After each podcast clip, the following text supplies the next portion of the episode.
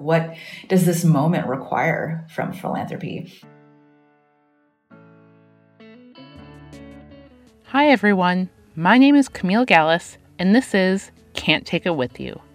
I'm coming at you from inside of my bedroom closet. I can't get to the studio and record this for you because of, you know, COVID 19. I don't need to tell you about the devastation that this virus has wrought upon American society or the entire world. You know about the deaths and financial desperation. And you probably know that the communities that have been most affected are Black and Brown communities. These are difficult truths to face right now. Maybe you're like me, sitting in your home with enough food to eat and a job that can be performed with a laptop. You might be wondering, how can I help those who are most affected? The answer is in your bank account. Well, the answer is in the bank accounts of the wealthiest among us. In a time of crisis, how we give matters. How are charitable foundations and nonprofit organizations responding to help people on the front lines? How are we supporting those most at risk? And what is the role of philanthropy in a global pandemic? Well, let's talk about it. In this audio series, I'll be going under the hood of foundational giving and nonprofit funding from top to bottom. Let's get started. First, let's get the basics down. Some of the biggest players in the world of philanthropy are foundations.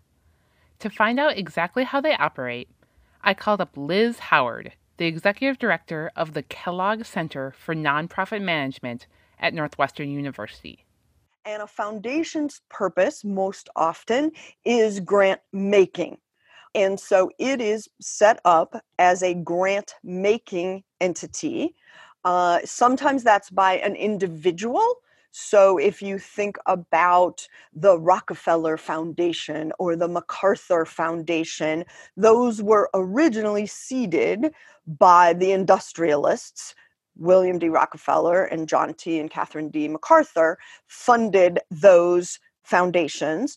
Over time, those foundations have grown primarily due to investment management, much like universities would grow their endowment. Those foundations grew their endowment, and they use the principal to save and the interest income off of that endowment to make charitable contributions.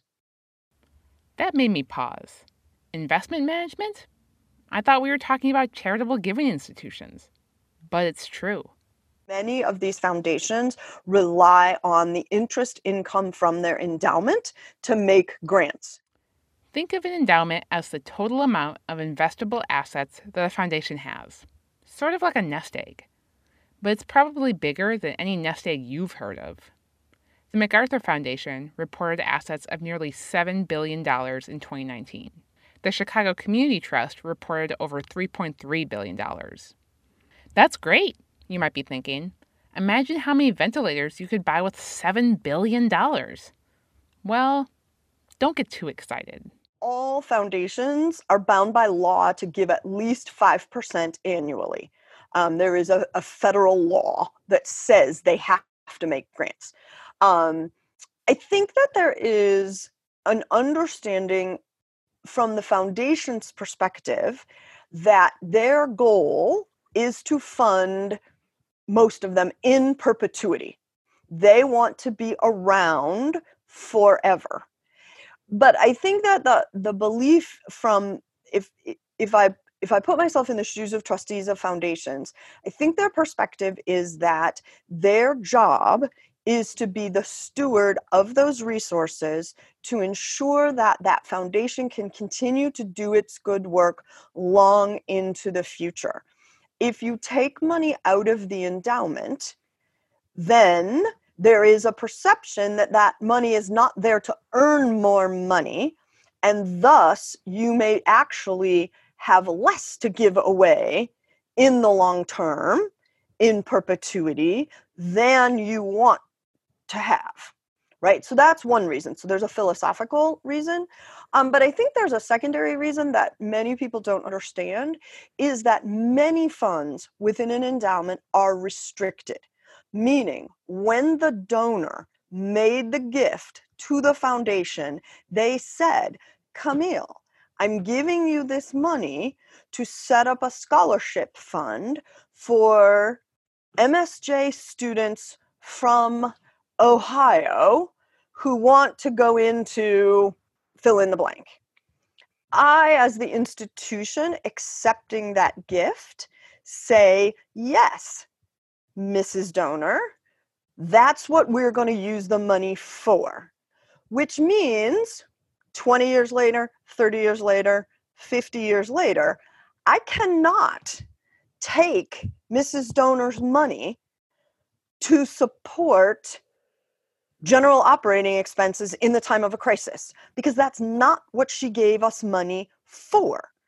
Otherwise, frankly, we're violating a significant trust that that donor had in us that we were going to do what we promised.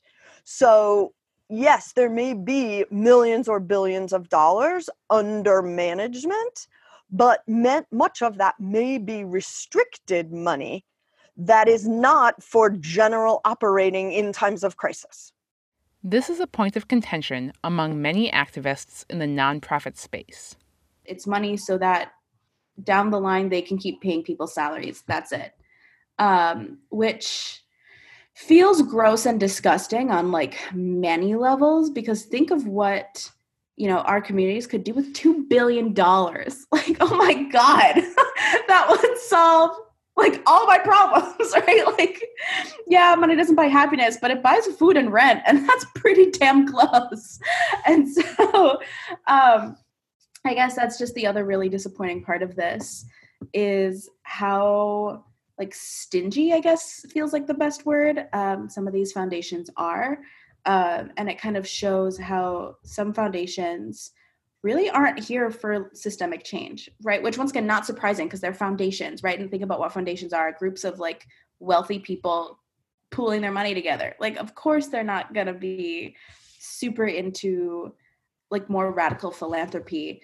Um, but it's still, yeah, just like ultimately really disappointing um, and kind of disheartening to see the greed that occurs even in a time of crisis. That's Ana Mendoza Packham, the development director for Women for Political Change. It's a Minnesota based nonprofit that you'll hear more from in later episodes.